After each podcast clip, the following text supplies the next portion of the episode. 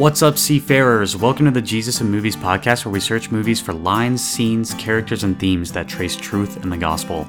I'm Kevin Carlock. I'm here with my fellow passenger, Graham Hooten, and our hope is that you'll join us on the great journey of storytelling by asking thoughtful questions about why certain movies and moments resonate or don't resonate, and what that might say about the movie, about you, and perhaps about humanity as a whole. Today, we're talking about Titanic, and Graham, my one question for you is if I jump, will you jump? I'm gonna be honest. No. Uh, it is jumping into icy waters of the Titanic, which, according to Jack Dawson, uh, are only a couple degrees above freezing. Oh, Atlantic, not Titanic. Uh, but yeah, anyway, Titanic. what an epic film we're diving into today, Kev.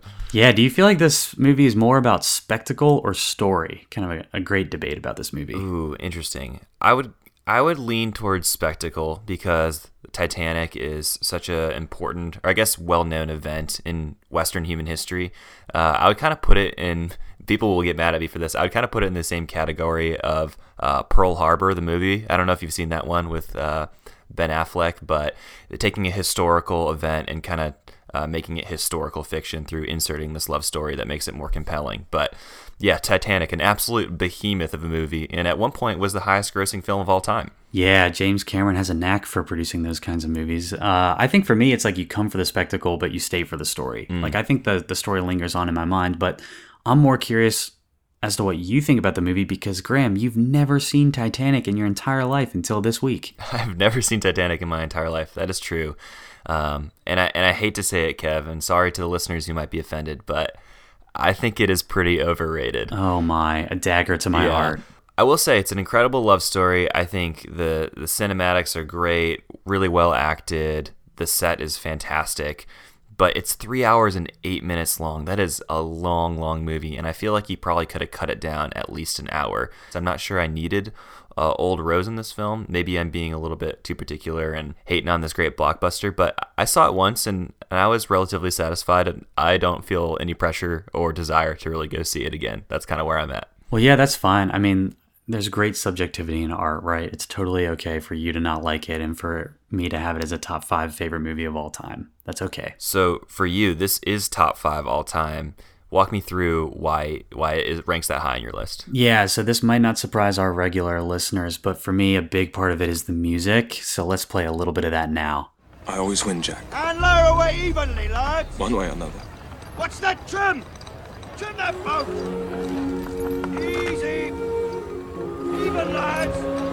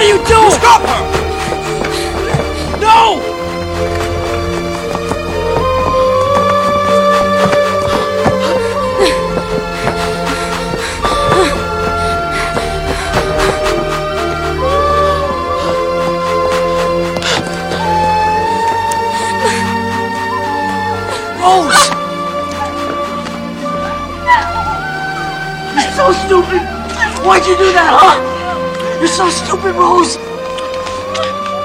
Why? did You do that? Why? You jump, I jump, right? Right. Oh, God. I couldn't go.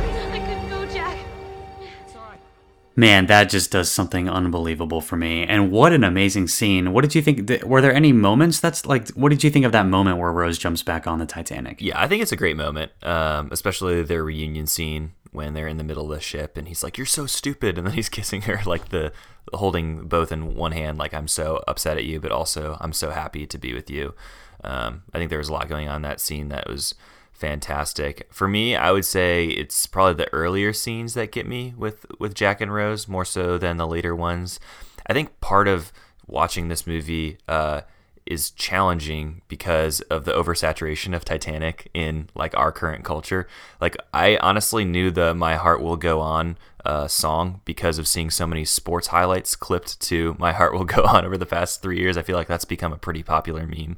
Um, and even though I haven't seen Titanic all the way through, the like Jack never let go uh, or promise me you'll never let go scene is you know such a cinematic uh, staple.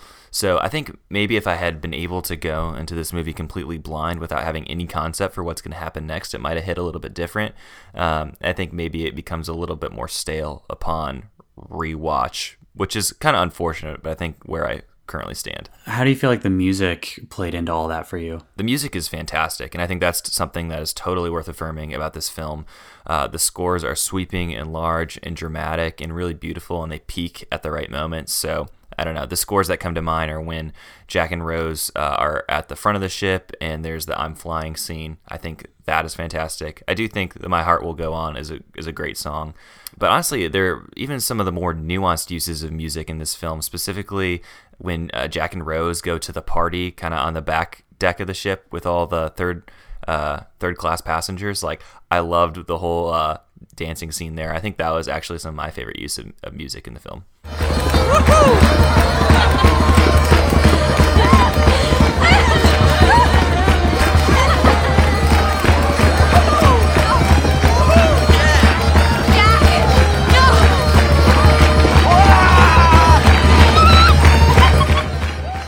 Graham and I watched Titanic together, and when we did have that party below decks, I was watching you watch, and you were smiling ear to ear when Jack was smiling ear to ear when they were doing the little circle twisty dance thing. Mm-hmm, Is that not one of like the most pure joy moments like in any movie you've seen when they're just going around in circles like that. There's something cinematic about that circular camera movement. A hundred percent. And what it actually reminded me of was the "It's a Wonderful Life" dance scene. If you remember that when they do the Charleston, mm-hmm. uh, I don't know, definitely brought back some memories there. And that's that was one of my award winners in that film. Well, let's get to award winners in this film because we've got a lot to get to. So, kick it off with your Lazarus Award for the high key gospel moment of Titanic. My Lazarus Award goes to the scene when Jack and Rose first meet.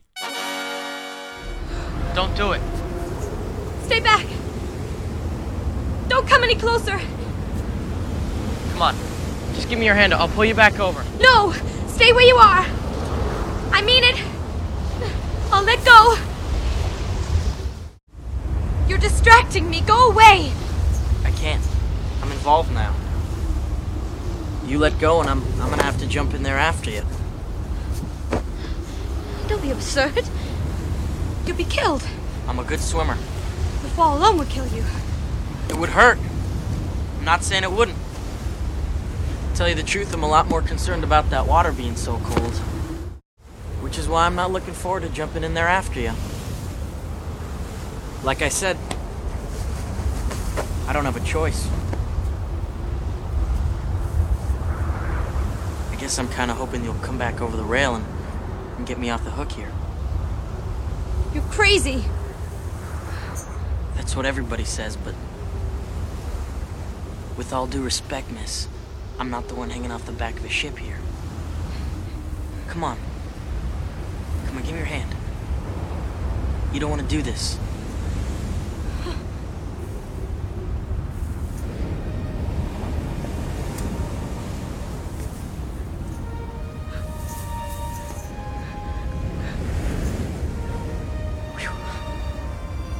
Jack Dawson.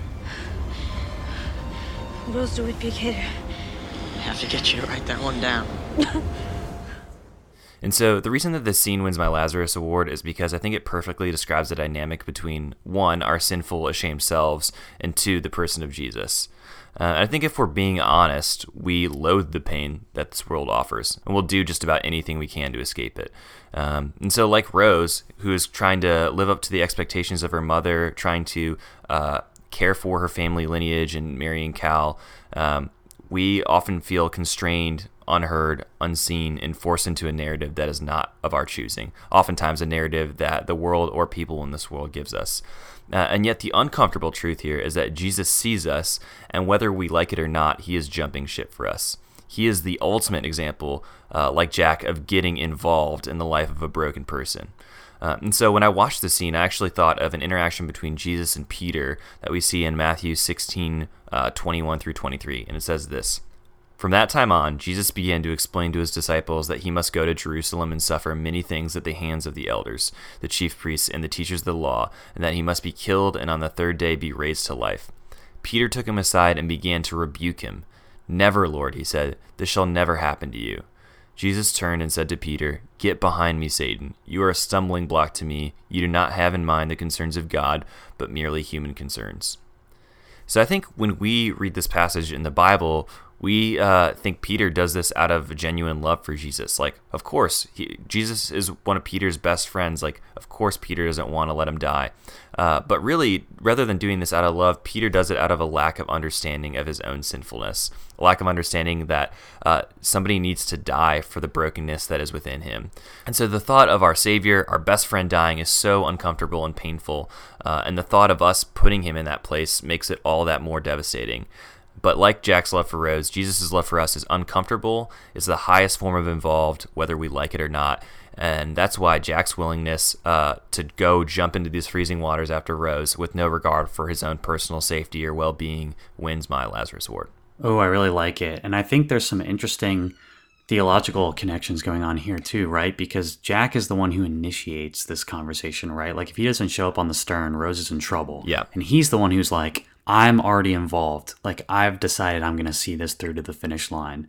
To me, that kind of has he who has begun a good work will carry it out to the completion, like glorification vibes to it. Yep. This is a theme that we're going to see throughout this movie of if you jump, I jump, right? Like that that kind of agreement, so to speak, is going to intensify as the stakes intensify. And so I think that this is the beginning of that sort of plot line and like something that we're going to return to over and over. And I think it reminds me of how God returns to his covenant with his people over and over, even when he doesn't need to. Yeah, I think one of the most compelling elements of this scene is that, uh, like Rose, I think we oftentimes uh, want to believe that our actions don't have direct consequences on others. Like our actions exist in some sort of vacuum where they uh, only affect us and they don't affect the people around us.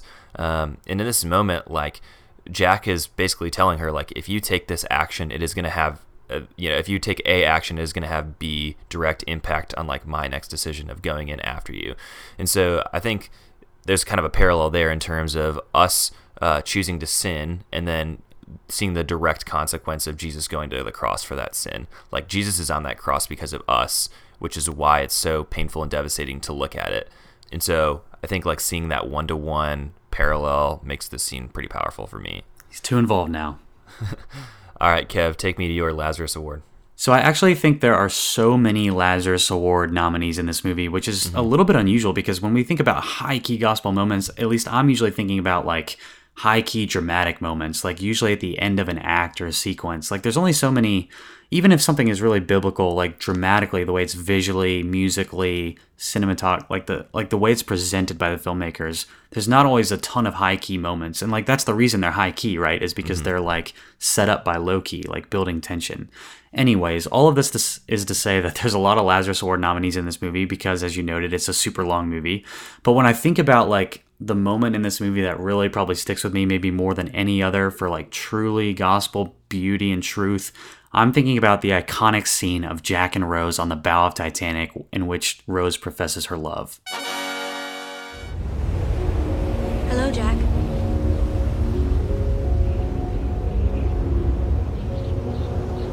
I changed my mind.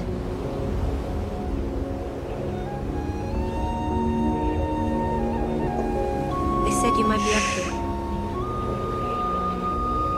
Give me your hand.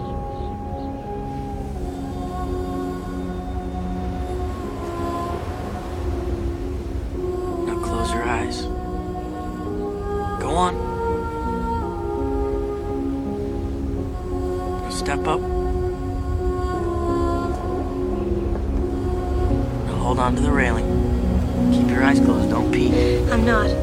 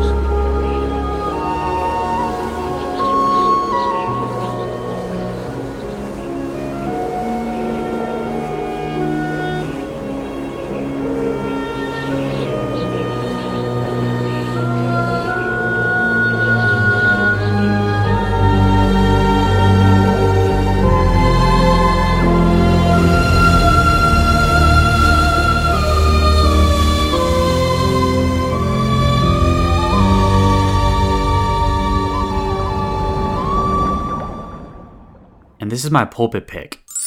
So this is a stunning scene, and I want to basically, to give you an overview, talk about three things: freedom, beauty, and holiness. So the first is freedom. Jack invites Rose into a bigger and fuller world. And this should be a little bit intuitive at this point because we see this in a lot of movies, right? Like, I think I've called this the a whole new world effect before. I think about Aladdin, where like he and Jasmine are going on this magical carpet ride and they're flying. And it's like, wow, I'm being introduced into this whole new experience that I've never had before. That's textbook what's going on between Jack and Rose here, right? And whether it's Aladdin or Avatar or La La Land or How to Train Your Dragon or even Prisoner of Azkaban, right? We talked about this with Harry. Like when he sort of extends his arms laterally and he's like he's flying over that pond on Buckbeak. Like we we we really like connect flying and freedom. I think visually and intellectually, right? Like that seems to be like a time-tested metaphor. Yeah. So the verses I'm going with here are Psalm 16:11 because first, the reason this moment is so special for Rose is because she's in Jack's presence like now being on his team. This is Psalm 16:11. You make known to me the path of life. In your presence there is fullness of joy. At your right hand are pleasures forevermore. And that's what we see in this moment. Jack is making known to her a new path of life. In his presence, she experiences fullness of joy and literally by his side, pleasures forevermore. But let's talk about this flying parallel. This is maybe the best flying verse in the Bible. I don't know if you can come up with a better one. I've got Isaiah 40, 31 here. But they who wait for the Lord shall renew their strength. They shall mount up with wings like eagles. They shall run and not be weary. They shall walk and not faint. This is an iconic moment of flying, and so that verse kind of came to mind. But freedom is just the beginning of this moment because when I think about what is at the heart of it, it's also beauty, right? This is like a stunning moment. We've got the sunset palette as uh, we get deeper into dusk, like the colors get more vivid and brilliant and Oh, it's almost hard to describe. This is where a podcast can't do a movie justice. So I'm just going to read scripture to talk about how all beauty is God's beauty. There is not one thing beautiful that is beautiful outside of God's willing it or creation, right? If He really made everything and He even formed the desires of our hearts, then God is the reason we find anything beautiful. We, he's the reason we find anything noble or true or pure or good. And we get this language in Philippians 4. Check these words out from Paul. Finally, brothers, whatever is true, whatever is honorable, whatever is just, whatever is pure, whatever is lovely, whatever is commendable, if there's any excellence, if there's anything worthy of praise, think about these things. We've got this short one from Psalm 50, verse 2. Out of Zion, the perfection of beauty, God shines forth. Ecclesiastes 3:11 He has made everything beautiful in its time. Also he has put eternity into man's heart, yet so that he cannot find out what God has done from the beginning to the end. That's interesting language there. The author of Ecclesiastes kind of tying beauty and eternity together. Is there not something like eternal and timeless about this moment with Jack and Rose? Lastly, Psalm 27 4. One thing have I asked of the Lord that I will seek after, that I may dwell in the house of the Lord all the days of my life, to gaze upon the beauty of the Lord and to inquire in his temple. The psalmist wants to gaze upon God's beauty forever in the presence of his temple. And that leads us into our last point, which is holiness. Holiness means to be set apart, right? Like special, unique, different. This moment is a sacred one, not just for Jack and Rose, but for the history of filmmaking.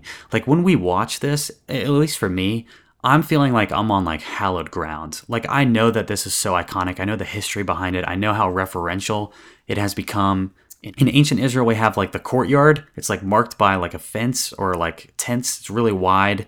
Only certain people are allowed to go in for very specific reasons. And then within the courtyard, we have the holy place. And then within that holy place temple, we have the Holy of Holies, which only the ordained priest under extremely specific set of circumstances were able to enter. They would be literally killed, and people were killed for not, you know, adhering to uh, God's instruction correctly. And so think of it like a heat grid, like yellow to orange to red, like God's presence is more or less intense. His holiness, like you can't be around it. Like we think about the burning bush, like God asks Moses to take his sandals off, right? Because it's holy ground. And so, with that in mind, I want to talk about the anointing oil and incense because there's a lot of language of holiness here. And I know this might sound boring, but I think once we start to read it, you'll start to see the parallels. The Lord said to Moses, Take the finest spices of liquid myrrh 500 shekels, and of sweet smelling cinnamon half as much, that is 250, and 250 of aromatic cane, and 500 of cassia according to the shekel of the sanctuary, and a hin of olive oil. And you shall make of these a sacred anointing oil, blended as by the perfumer. It shall be a holy anointing oil. With it you shall anoint the tent of meeting, and the ark of the testimony, and the table and all its utensils, and the lampstand and its utensils, and the altar of incense, and the altar of burnt offering with all its utensils, and the basin and its stand. You shall consecrate them that they may be most holy. Whatever touches them will become holy. You shall anoint Aaron as his sons, and consecrate them that they may serve me as priests. And you shall say to the people of Israel, This shall be my holy anointing oil throughout your generations. It shall not be poured on the body of an ordinary person, and you shall make no other like it in composition. It is holy, and it shall be holy to you. Whoever compounds any like it, or whoever puts any of it on an outsider, shall be cut off from his people. And so we see really intense language here about like this oil is set apart. Like it is a specific use, and you are not to just pour it on you. Like it is different. And what's so interesting is that in this time of ancient Israel, when we're talking about the anointing oil and the incense and the tabernacle, there was extreme ritual purity that was required for the Israelites to have any kind of communion with God. And this is why Leviticus is actually one of my favorite books of the Bible because it just these intense rigid laws about what it takes to be in God's presence. It's it's almost overwhelming to read. It's like how can anybody maintain purity around God? You touched a dead goat and now you're impure. And if you touch someone else now they're impure. It's like a disease where like the negativity spreads from one to the other to the other and you have to like offer these sacrifices to become pure again but then it's only a matter of time before you become impure which is different from being morally pure and impure but anyways ritually pure and impure it just the impurity spreads and purity only happens in a one-time transaction but what we see with jesus is the opposite actually like when jesus comes to earth like he begins bringing his kingdom here and his holiness actually flows out from him. And we have this great vision of this in Isaiah 6, talk about like a burning coal. So listen to these interesting verses here from the prophet Isaiah. In the year that King Uzziah died, I saw the Lord sitting upon a throne, high and lifted up, and the train of his robe filled the temple. Above him stood the seraphim. Each had six wings. With two he covered his face, and with two he covered his feet, and with two he flew. And one called to another and said, Holy, holy, holy is the Lord of hosts. The whole earth is full of his glory. And the foundations of the threshold shook at the voice of him who called, and the house was filled with smoke. And I said, Woe is me, for I am lost, for I have a man of unclean lips, and I dwell in the midst of a people of unclean lips, for my eyes have seen the King, the Lord of hosts. And here's where it gets interesting. Then one of the seraphim flew to me, having in his hand a burning coal that he had taken with tongs from the altar. And he touched my mouth and said, Behold, this has touched your lips. Your guilt is taken away, and your sin atoned for. And so this is 700 years before Jesus will come, but Jesus is the true and greater burning coal that's going to spread his goodness and life out from him. So you just have to really imagine this idea of Jesus like bringing the kingdom to earth would have been so foreign to Jews who had the complete reverse understanding in place of like impurity spreads. Now it's like, what? Goodness and life and salvation spreads out of this Jesus guy? Like we can actually carry the gospel to other people and other people be- come saved like it's just a total undoing. And so i know this is a lot to comprehend so I'm, i want to like pivot and ground this in something that maybe feels a little more relatable. What if you don't feel worthy? Like what if you feel unworthy of all of this or, or you just don't like it? And to this i turn to rc sproul's book the holiness of god and i want to read a couple excerpts here because i think maybe this is how i feel about this stuff sometimes Holiness provokes hatred. The greater the holiness, the greater the human hostility towards it. It seems insane. No man was ever more loving than Jesus Christ, yet even his love made people angry. His love was a perfect love, a transcendent and holy love, but his very love brought trauma to people. This kind of love is so majestic that we can't stand it. Right? So there's kind of this polarizing effect that Jesus' love have. Here's a second one. We tend to have mixed feelings about the holy. There's a sense in which we're at the same time attracted to it and repulsed by it. Something draws us toward it while at the same time we want to run away from it. We can't seem to decide which way we want it. Part of us yearns for the holy while part of us despises it. We can't live with it and we can't live without it. Lastly, it has been said that nothing dispels a lie faster than the truth. Nothing exposes the counterfeit faster than the genuine. And so maybe you identify with some of those quotes from R.C. Sproul there about what it means to sort of hate the holiness or, or feel unworthy or run away from the holiness or feel like it just, this isn't how life works. And maybe to go back to your Simon Peter reference from before, this is how he feels after having betrayed Jesus when it matters the most. But what do we see Jesus do? Simon, do you love me? Simon Peter, do you love me? Simon Peter, do you love me? Three times, echoing back to Peter denying Jesus three times. And it's just this beautiful moment of repetition. Jesus is kind of saying, like, hey, do you know that I love you? Hey, I love you. Hey, I love you. And I think this is one thing I really appreciate about my pastor. He incorporates repetition in his preaching because I think it just it drives home. It's kind of that irresistible grace idea of like Jesus just like wearing down the walls of our heart with each successive blow. I think that's kind of what Jesus does with Peter here. Like, hey, I love you. No, no, no, you don't get it. Hey, I love you. You still don't get it. Hey, I love you. And this is really like this holiness that we feel unworthy of, we can actually know that just like Peter, Jesus is longing for us to be a part of it. Wow.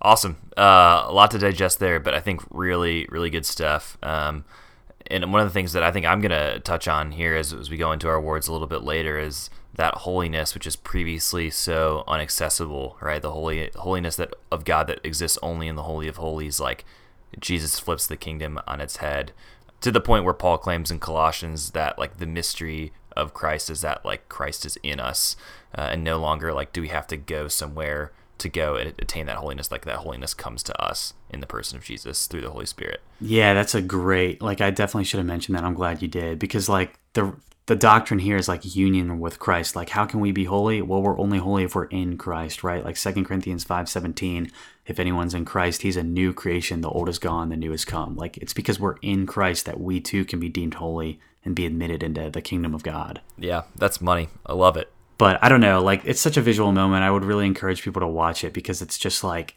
awe inspiring. Like there there is something you I think I, I, guess I'm curious to your thoughts. Like if you don't like the movie, does that moment feel sacred or is it like ah this is cheesy? No, I think it is a really powerful moment. Uh, I remember reading a little bit of background on it that they waited two weeks for that specific sunset in order to uh, film that scene, and so uh, yeah, I think there is something like that is so liberating and free about you know putting your hands up. I mean, there's there's no denying its cultural influence, and you know, I think I've probably tried to replicate that photo a couple times without ever even seeing the movie. You know? Yeah, it's it's one of those things. It's like even if you haven't seen Titanic, you probably know that moment.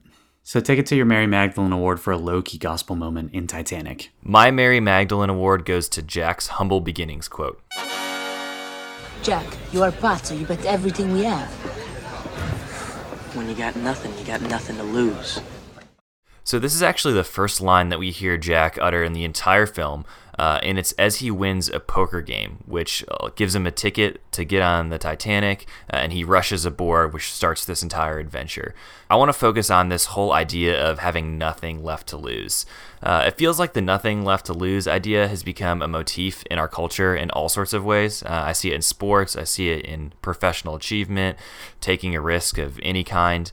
Um, and we actually, as a culture, have very different opinions about these kinds of people. Uh, here's a quote from James Baldwin, who's a famous writer in the 20th century who wrote on uh, Western class, uh, culture, race in the United States. He said, quote, the most dangerous creation of any society is the man who has nothing to lose. So on one end, like these are the kind of people, these Jack-like people, uh, are really scary uh, because they're willing to do absolutely everything they can to achieve uh, a certain goal.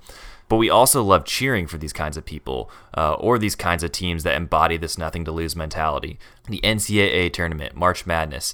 Uh, we uh, on we- Easter weekend got to watch the UCLA Gonzaga game, and one of the things I remember the commentator saying during this game, as UCLA was hitting all these pull up mid range shots, is like they're just fearless right now. They're an 11 seed who's made it all the way to the Final Four, uh, and they have nothing left to lose. And so why not take difficult shots? Like they're not going to clench up in fear because they have nothing left to lose. Like they've already made it so much further in the tournament uh, that anybody has ever made it. They have the freedom to take difficult shots.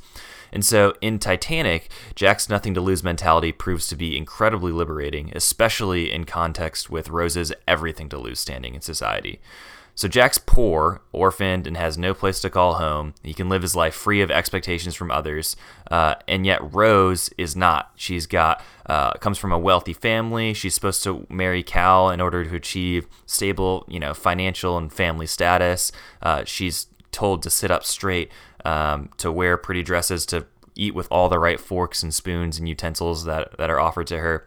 Um, and I think if we're being honest, like there's something really appealing about the life that Jack is living, right?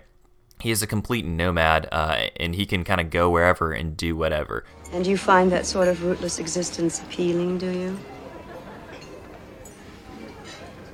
Well, yes, ma'am, I do. I mean, got everything I need right here with me. Got air in my lungs and a few blank sheets of paper. I mean, I love waking up in the morning not knowing what's gonna happen or who I'm gonna meet, where I'm gonna wind up. Just the other night, I was sleeping under a bridge, and now here I am on the grandest ship in the world having champagne with you fine people. I'll take some of that. Uh, and maybe there's something to be affirmed and critiqued about this idea of freedom, right? Like we've talked in the podcast in the past how uh, freedom actually like comes within the constraints of God's rules because that life that He has intends for us is actually what is most liberating. When we talk about like John 10 10, uh, Jesus coming to give life and give it to the full, like that is within context of submitting to God. That's actually where our greatest life is found, tracing all the way back to Eden in early Genesis. Um, but I want to focus on this verse, Colossians 3 3. For you died, and your life is now hidden with Christ in God.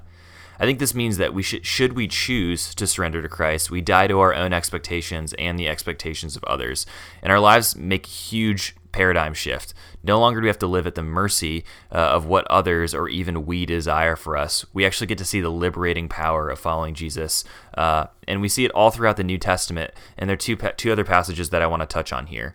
Um, we got Philippians 1 21 through 24. And this is Paul writing to the church of Philippi. He says, quote, For to me, to live is Christ and to die is gain.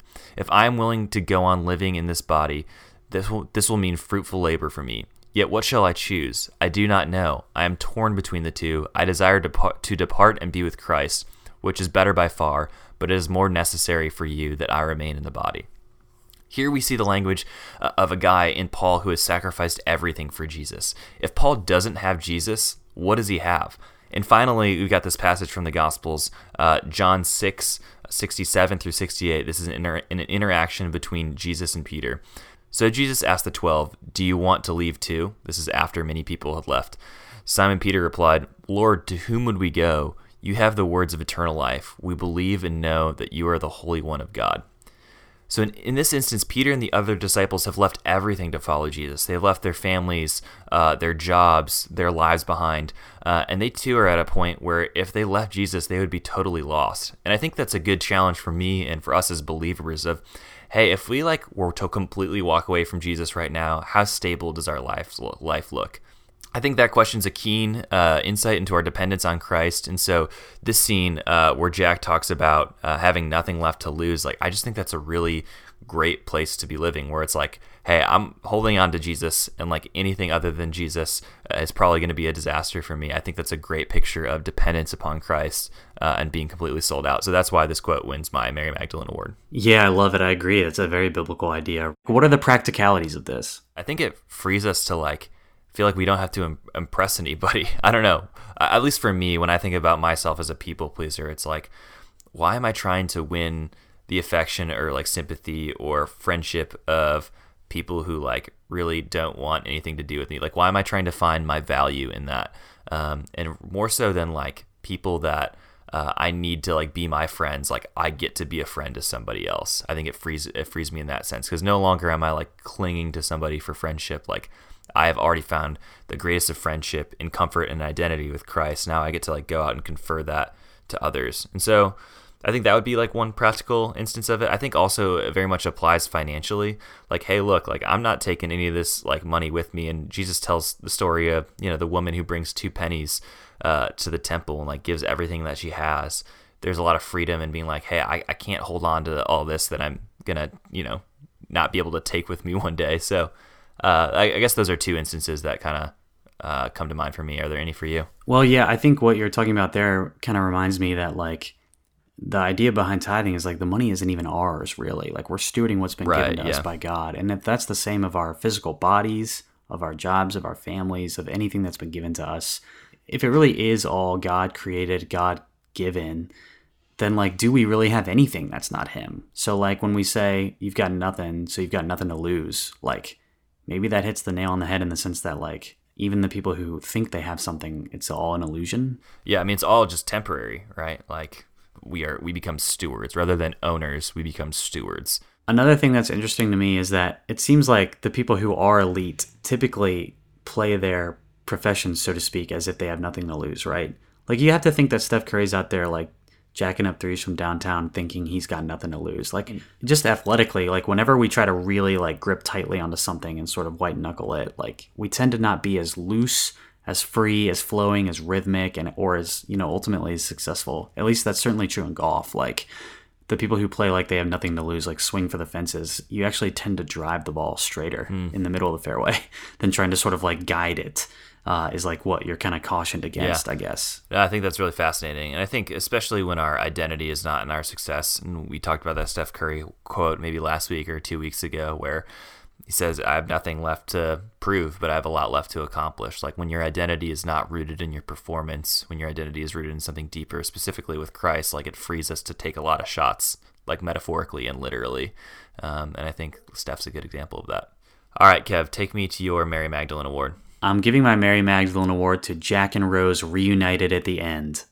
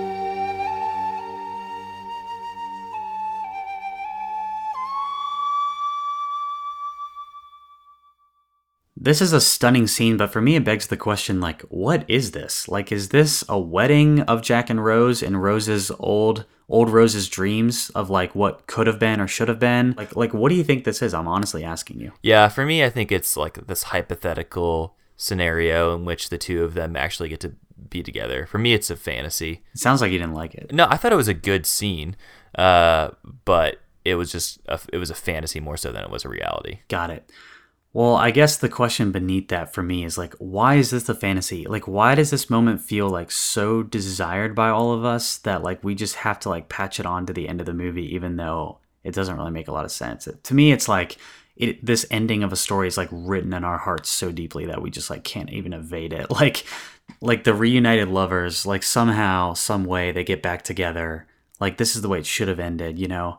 Like we get the sense that Titanic is what really happened, but this ending is what should have happened in a better world. But that begs the question like why do we feel this gravitational pull towards like a better world? Like does that not imply like some sense of right and wrong that's outside of us or some kind of eternal longings in our heart? I guess I just feel like when we watch this like we all want this ending and we all like sense that it should be true. And I think that's because this is the ending of the Bible and of our lives. This is Revelation 21, 1 through 5. And it actually gets quoted in Titanic. I don't know if you remember this when they're sort of like climbing to the bow of the ship. Yeah, yeah. So maybe it'll sound familiar. Then I saw a new heaven and a new earth, for the first heaven and the first earth had passed away, and the sea was no more. And I saw the holy city, New Jerusalem, coming down out of heaven from God, prepared as a bride adorned for her husband. And I heard a loud voice from the throne saying, Behold, the dwelling place of God is with man. He will dwell with them, and they will be his people, and God himself will be with them as their God. He will wipe away every tear from their eyes, and death shall be no more. Neither shall there be mourning, nor crying, nor pain any more, for the former things have passed away. And he who was seated on the throne said, Behold, I am making all things new. That's stunning language. That's one of my favorite passages in the entire Bible. But this is one of my favorite scenes in all of movies because I think when I think about like what is heaven going to be like, this is like top five what comes to mind. Like ascending a staircase in front of all friends and family, everyone you know, and it's like, well done, my good and faithful servant, right? Like you made it. Like they're all smiling, they're all dressed up. It's like you endured the test, like you ran the race, as Paul says. Um, and not that it's like a performance thing, like you made it, but it's that like we are ascending the staircase as rose to our true Yeah. and greater bridegroom Jesus, who's at the top, who holds out his hand and is ready for us. This is how the story ends. Like we can't help ourselves from telling it. Yeah, I I do think there's a lot to be affirmed about that scene. I think the idea of being reunited with Jesus face to face is what's referenced there. I think in in Revelation. And um, And even like the camera after we see Jack and Rose kiss, like it pans up to that circular skylight, and like circles are a very heavenly symbolic thing. And it's like white like we fade to white instead of fading to black which is sort of like more heavenly you know? Like i think there are a lot of filmmaking cues here that are saying like this is like uh, an eschatological moment. Like this is a this is an apocalyptic like heavenly depiction if you're wondering like why should i want to go to heaven like cue that youtube video up Yeah, I think I don't, I don't have any disagreements there. I think you're head on. give me your false prophet award for a non-biblical argument titanic makes So this is going to be a little bit nuanced, um, but my false prophet award goes to the idea that we have to save everybody that we can.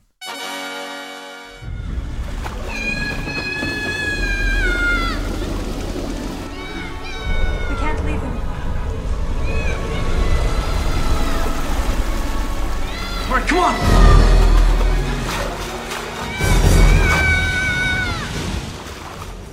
And so I think there's something to be very much affirmed, right? We want to like when when the ship is going down, we want to save as many people as possible, right? We want to get the women and children on the ships and like ideally if the men can fit on the ships like that is great as well.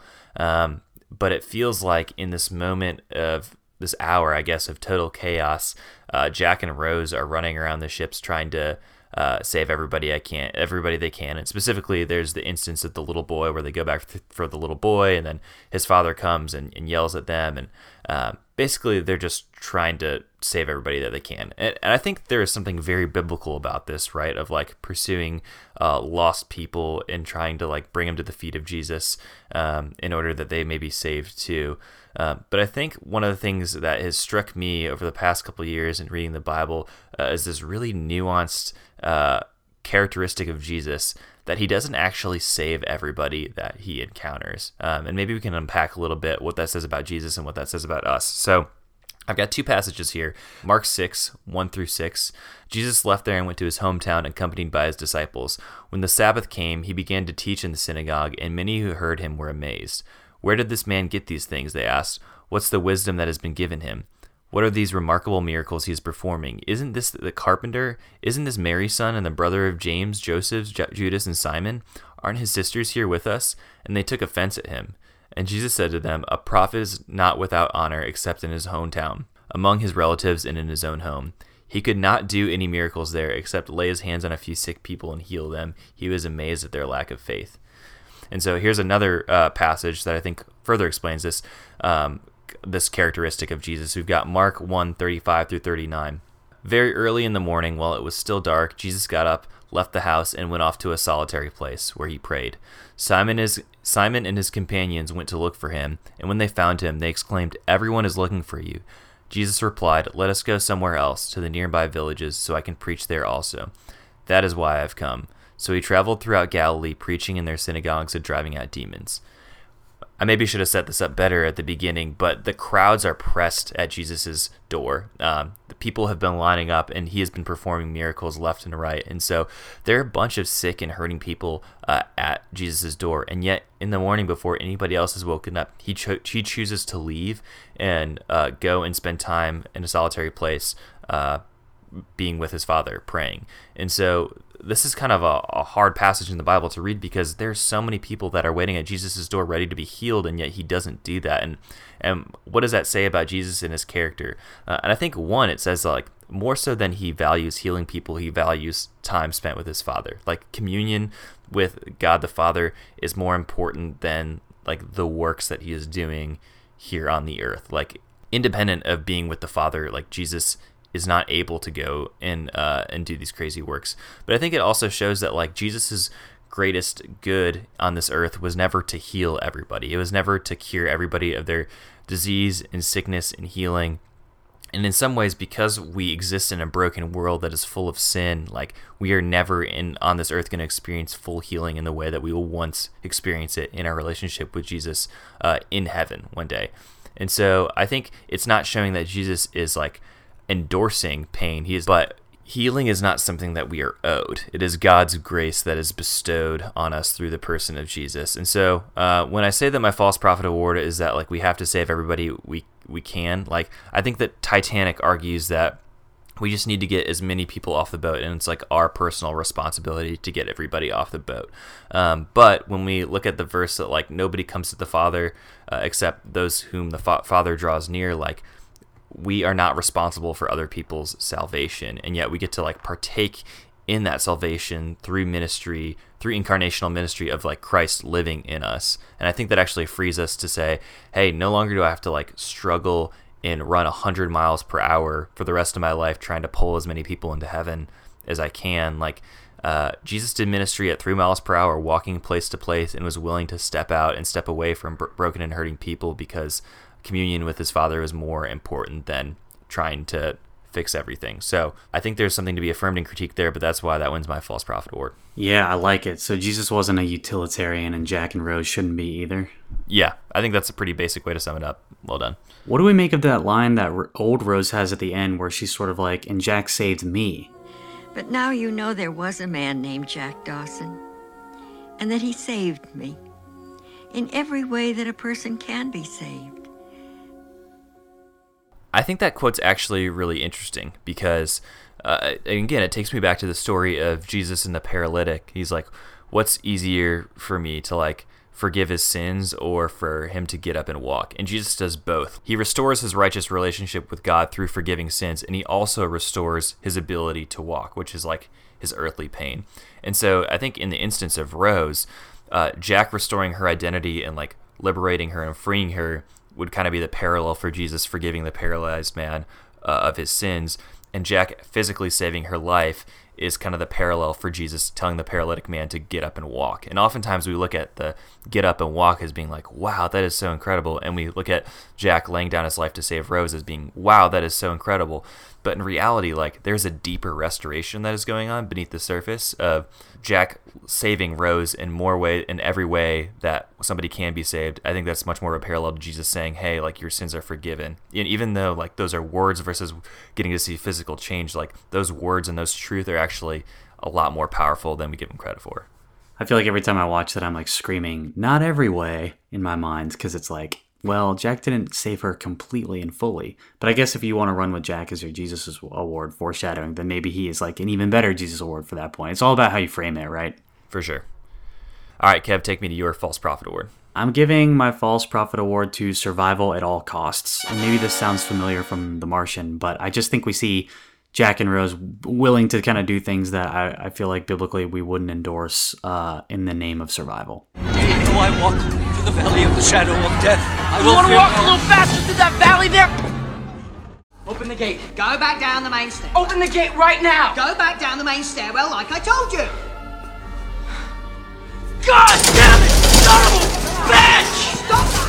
I don't know. I think about Philippians 1, uh, verses 21 to 24, and how Paul is like literally wrestling with, like, should I die or should I live? Like, I want to be united with Christ fully, like glorification, to live in the kingdom of God in heaven one day. But I also know that, like, uh, God can use me here and I can steward my gifts and my time. So listen to these verses. For to me, to live is Christ and to die is gain. If I'm to live in the flesh, that means fruitful labor for me. Yet which shall I choose? I cannot tell. I'm hard pressed between the two. My desire is to part and be with Christ, for that is far better, but to remain in the flesh is more necessary in your account. And not that Paul is saying, like, God needs me for these people, but like, God can use me, I guess, would be like the more biblical contextualized version of what he's saying there. And so I guess in some ways it's like if to live is Christ and to die is gain because you're kind of you gain Christ in a way. Like we don't get to see Jesus now as we will one day. And so I don't know. I guess I just don't know how incentivized I would be to like do literally anything to survive. Maybe that's a familiar argument. Maybe it feels like a bad argument, but uh, I especially don't think we want to be doing biblically sinful things in the name of survival. There's something like so natural and inherent about a survival instinct. Like I tried to think of myself in context of the people on the Titanic, and it was hard for me not to imagine fighting my way to get on one of those boats.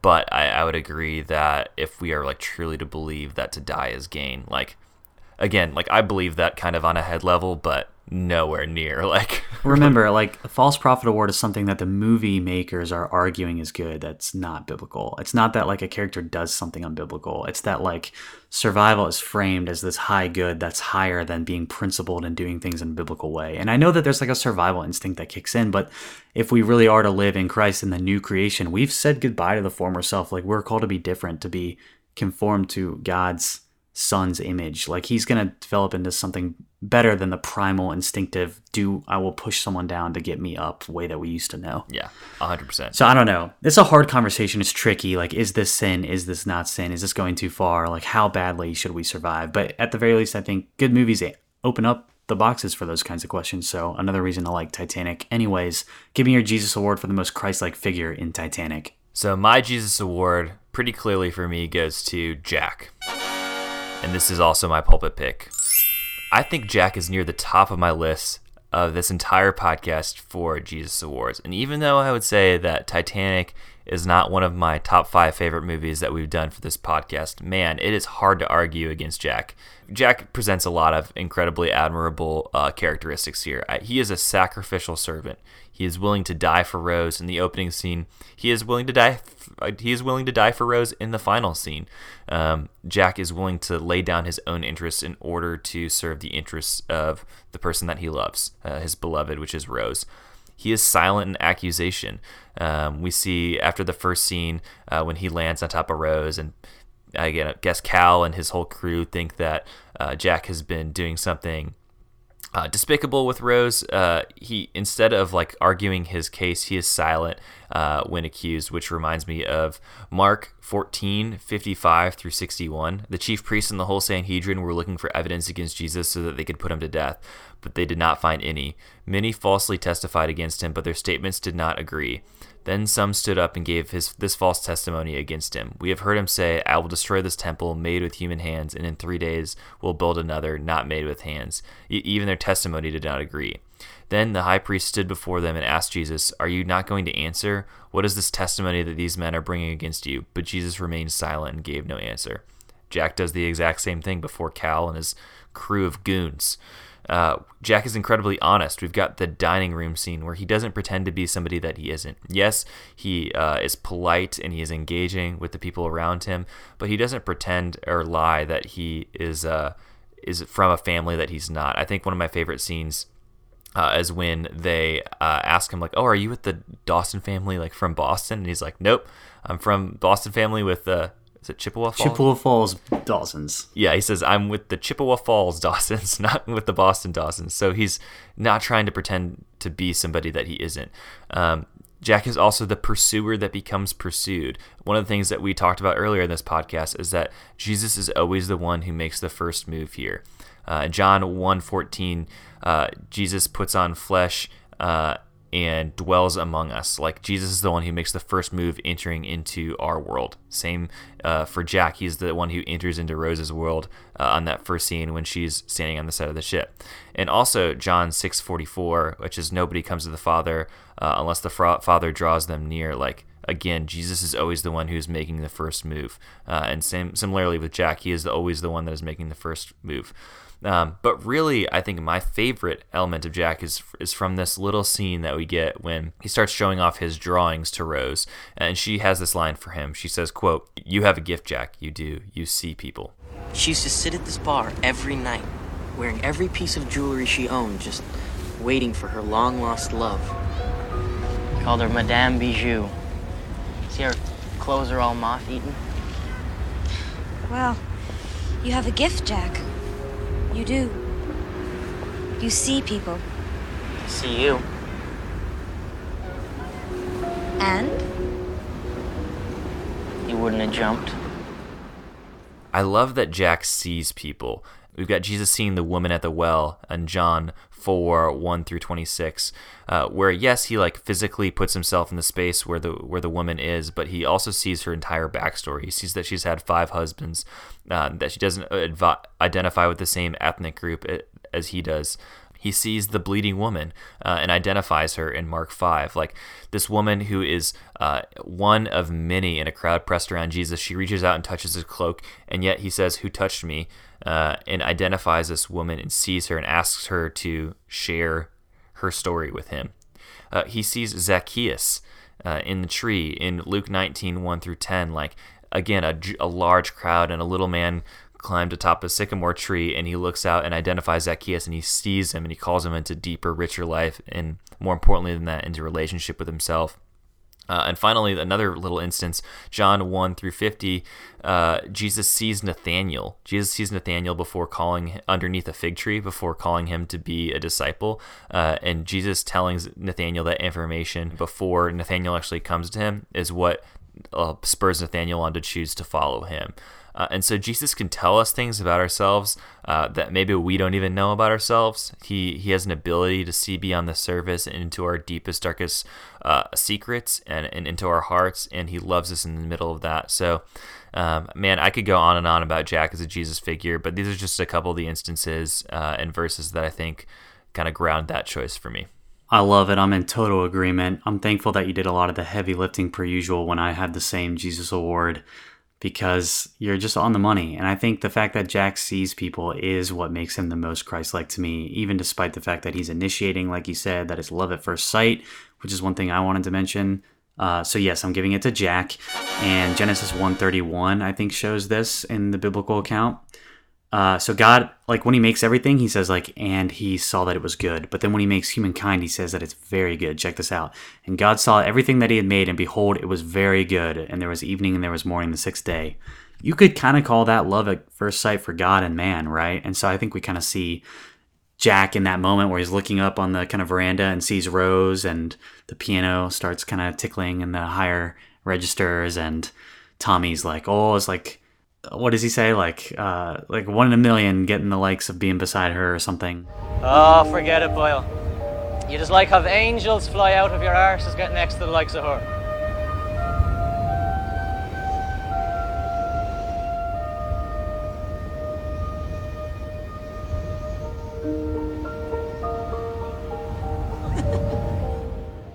He's involved now. Like you jump, I jump. He's all in, and Jesus is all in on us, inviting Rose into a new world, like the magical flying that we talked about from earlier.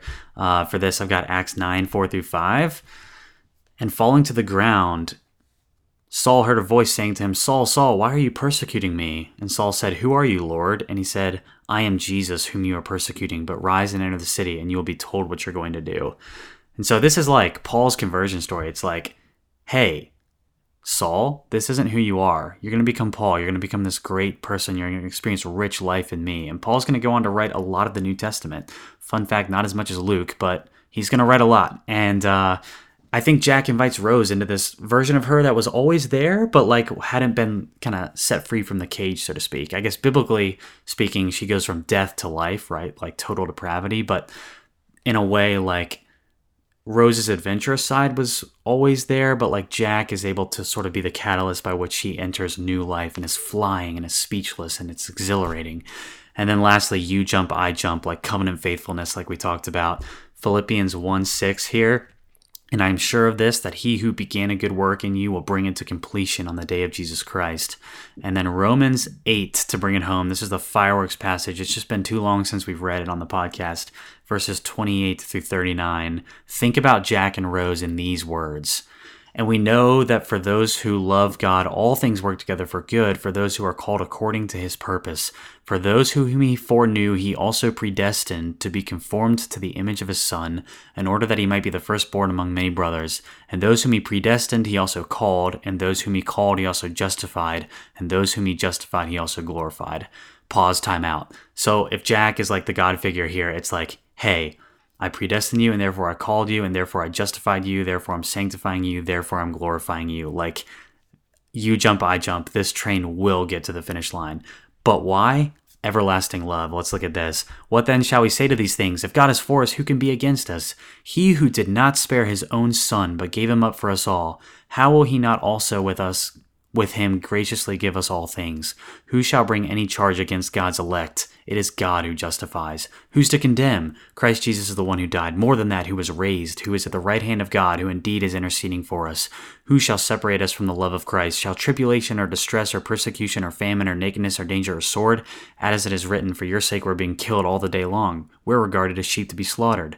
No, in all things, all these things were more than conquerors through him who loved us, for I am sure that neither death, nor life, nor angels, nor rulers, nor things present, nor things to come, nor powers, nor height, nor depth, nor anything else in all creation will be able to separate us from the love of God in Christ Jesus our Lord.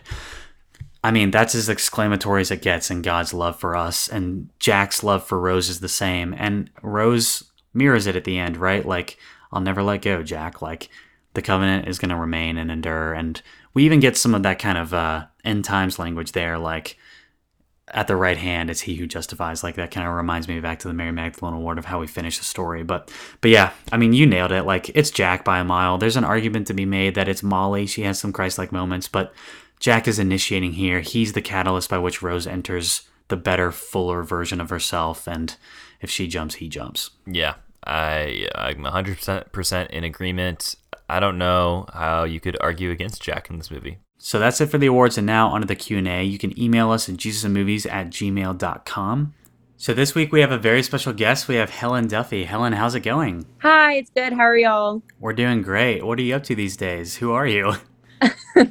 I'm a 23 year old woman living in Wilmington, North Carolina. I'm currently doing art and then also a waitress on the side. Awesome. And uh, could you share with us one way you've seen a biblical parallel or the gospel or truth in something you've read or watched or listened to lately? Yeah, for sure. Uh, you Are a Badass by Jen Sincero, I believe is how you say her last name.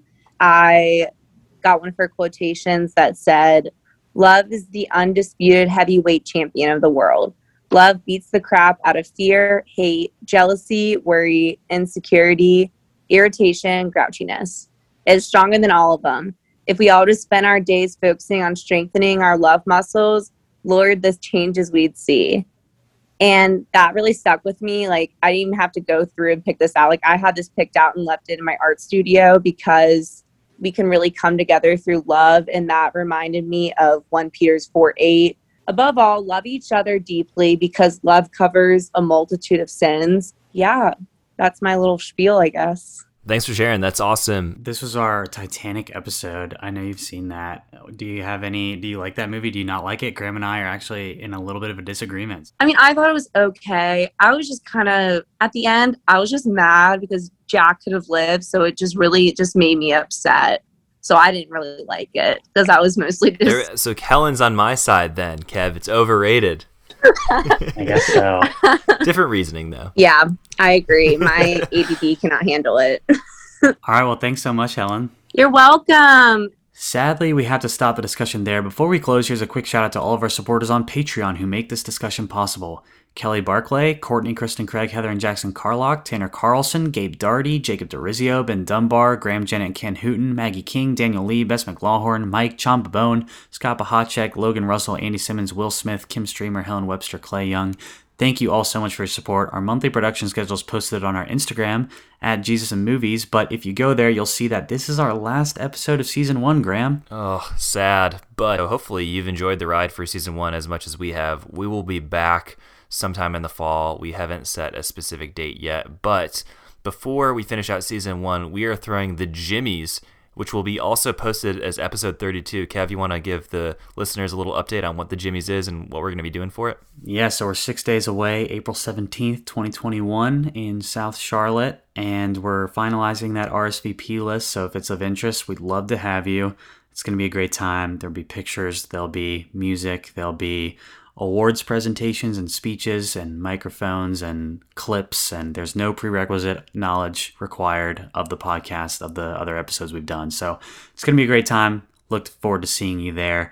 If you'd like to support the jesus movies podcast patreon is our preference. For $1 a month you can become a patron and pick the movies get shouted out on the podcast and featured on the instagram.